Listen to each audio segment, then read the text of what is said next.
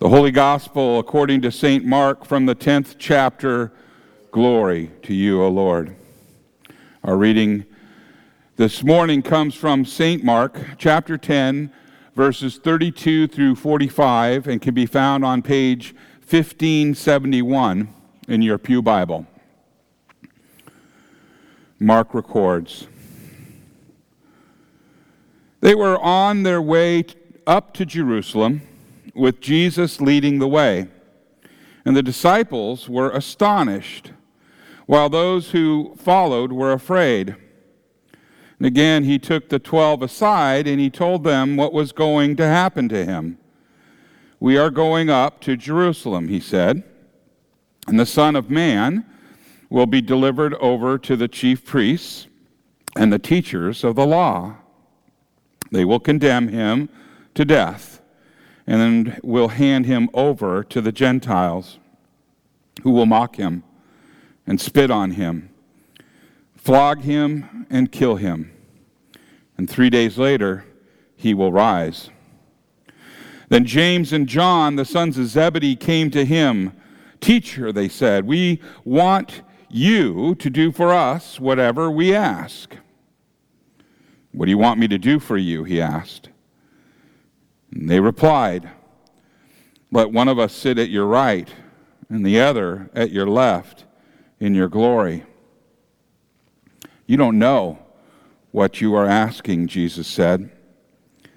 How can you drink the cup I drink, or be baptized with the baptism that I am baptized with?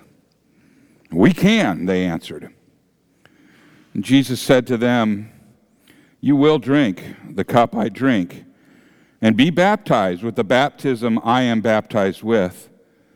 But to sit at my right or left is not for me to grant. These places belong to those for whom they have been prepared. When the ten heard about this, they became indignant with James and John. And Jesus called them together and he said, You know that those who are regarded as rulers of the Gentiles lord it over them, and their high official, officials exercise authority over them. Not so with you. Instead, whoever wants to become great among you must be your servant, and whoever wants to be first must be slave of all. For even the Son of Man did not come to be served, but to serve, and to give his life as a ransom for many. This is the gospel of the Lord. Praise to you, O Christ. You may be seated.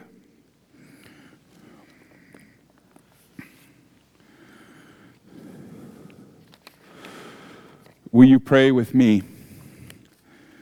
May the words of my mouth and the meditation of all of our hearts be acceptable in thy sight, O Lord, our rock and our Redeemer. Amen. In the name of Jesus. Okay, so we just heard the historical account of Jesus giving instructions on what it means to be great in the church. Did you notice did you notice that Jesus does not use the word leader or ruler or any other kind of a title like that? Did you notice that? It is clear. It is clear that we are not to think in worldly terms at all. That we should count greatness only as Christ does. So, how does he count greatness? How does Jesus count greatness? Well, first of all, we are not to seize power, we are not to seize control in the church. Nor are we to use authority to rule over the church. Why? Because that's how the world does it. It is not the way of Christ. Christ does not, did not do wonderful works of love in order to earn the praise of men. Christ did many wonderful works of love, yet in the end, in the end, he was hated. He was despised. He was rejected and he was killed. So if we raise ourselves up above everyone else by showing others how good we are, well, isn't that contrary to the example that Christ set for us and described in today's gospel? Does not our Lord state that we are to serve as slaves to one another? This means humbling and lowering yourself to others. This means counting yourself as superior to no one. This means not insisting upon your rights before others, but instead yielding your rights to their rights. Now, sometimes this means submitting yourself to the judgment and the criticism of others, lest you go astray in faith because you are going it alone. Sometimes it means doing your works quietly so that others will not fix their eyes upon your goodness. Now, our model for such behavior is Christ Jesus, who, although he was equal to the Holy Father in heaven, he made himself of no reputation taking on the form of a slave. He became obedient to the point of death, even the death, a horrible, shameful death on the cross. Christ was above us all, and yet he condescended. He came down to take the lowest place. He became as a criminal, a sinner, rejected by God and man. Christ performed the greatest service of all by laboring to free us from slavery to sin and death. And he became a slave for us. So, since we have been covered by the image of Christ in our, in our baptism, we too must become slaves. Our slavery to others means that we, like Christ, shall suffer. As I said earlier, he was betrayed, he was scourged, he was mocked, and he was killed and we also shall drink from the cup of suffering as Christ did. And we do not share this rejection in order to atone for sin, nor do we drink so deeply from the terrible cup that he drank. Yet we drink. We do drink from that cup. For that is what it means to carry your cross. When we confess Christ before men, we will be rejected. Now, perhaps we will not be put to death, yet we all die little deaths for the sake of Christ.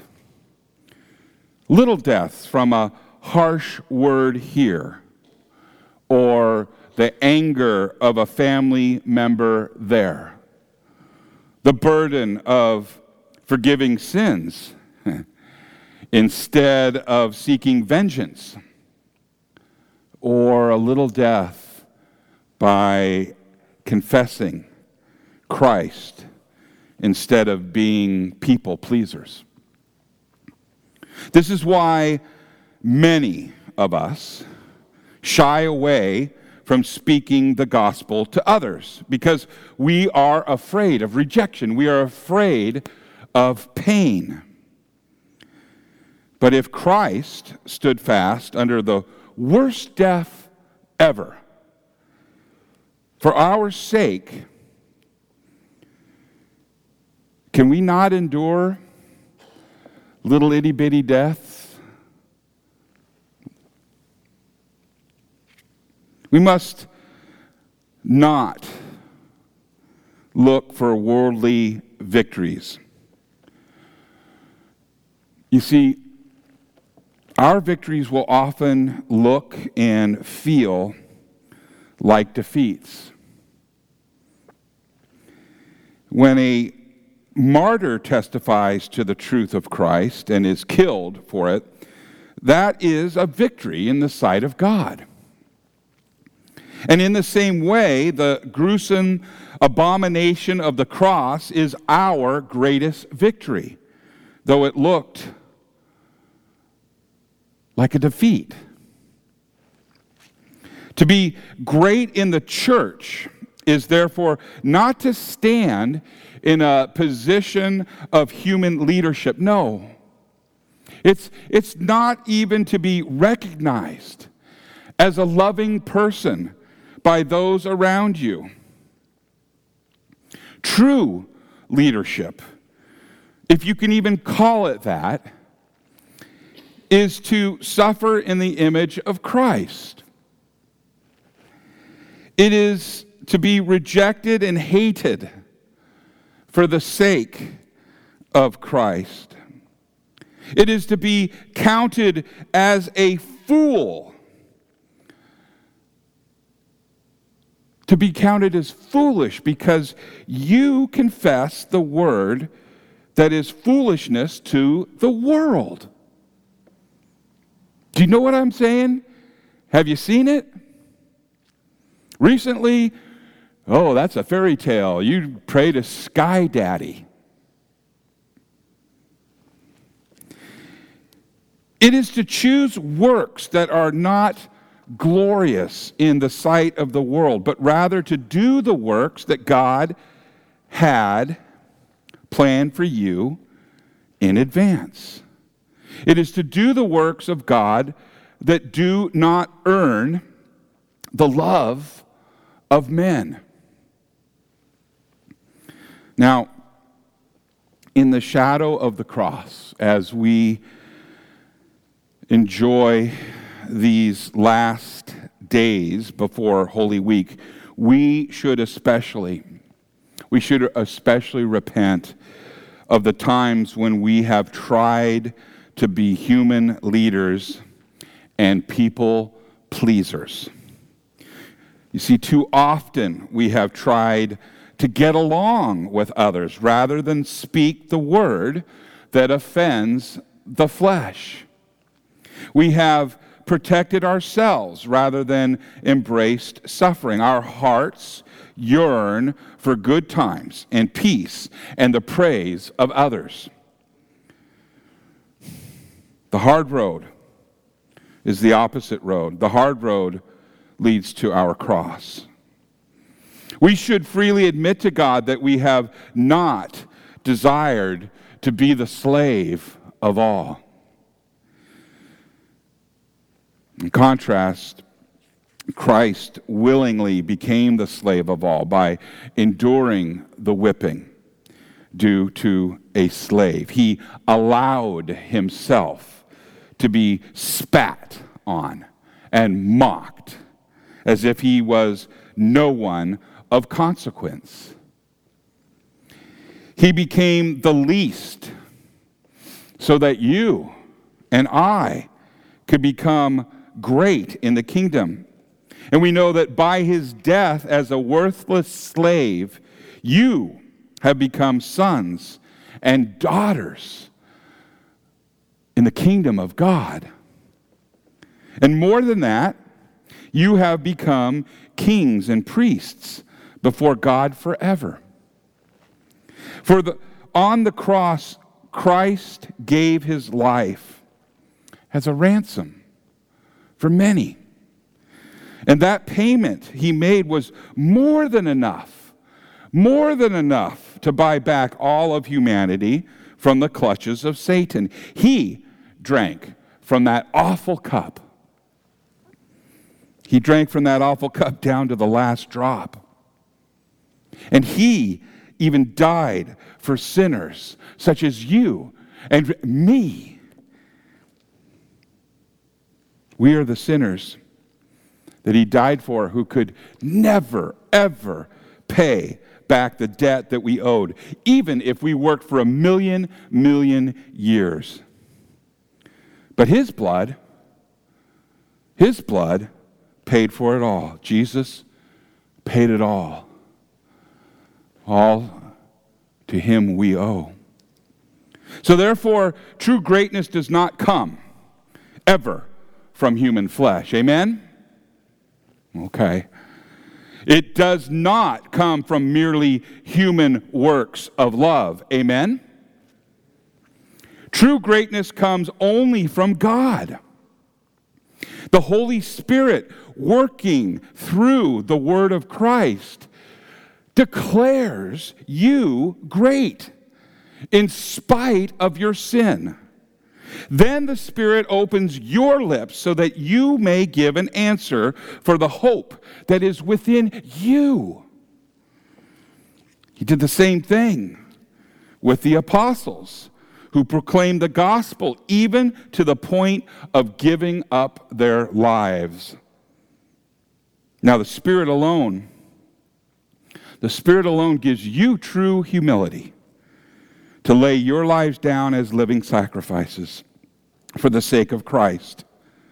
The Holy Ghost alone compels you to look beyond this present life of persecution and instead to look beyond that to the glory of the world to come. When you shall, when I shall, with all the saints, sing for the praise of God who became a slave in human flesh.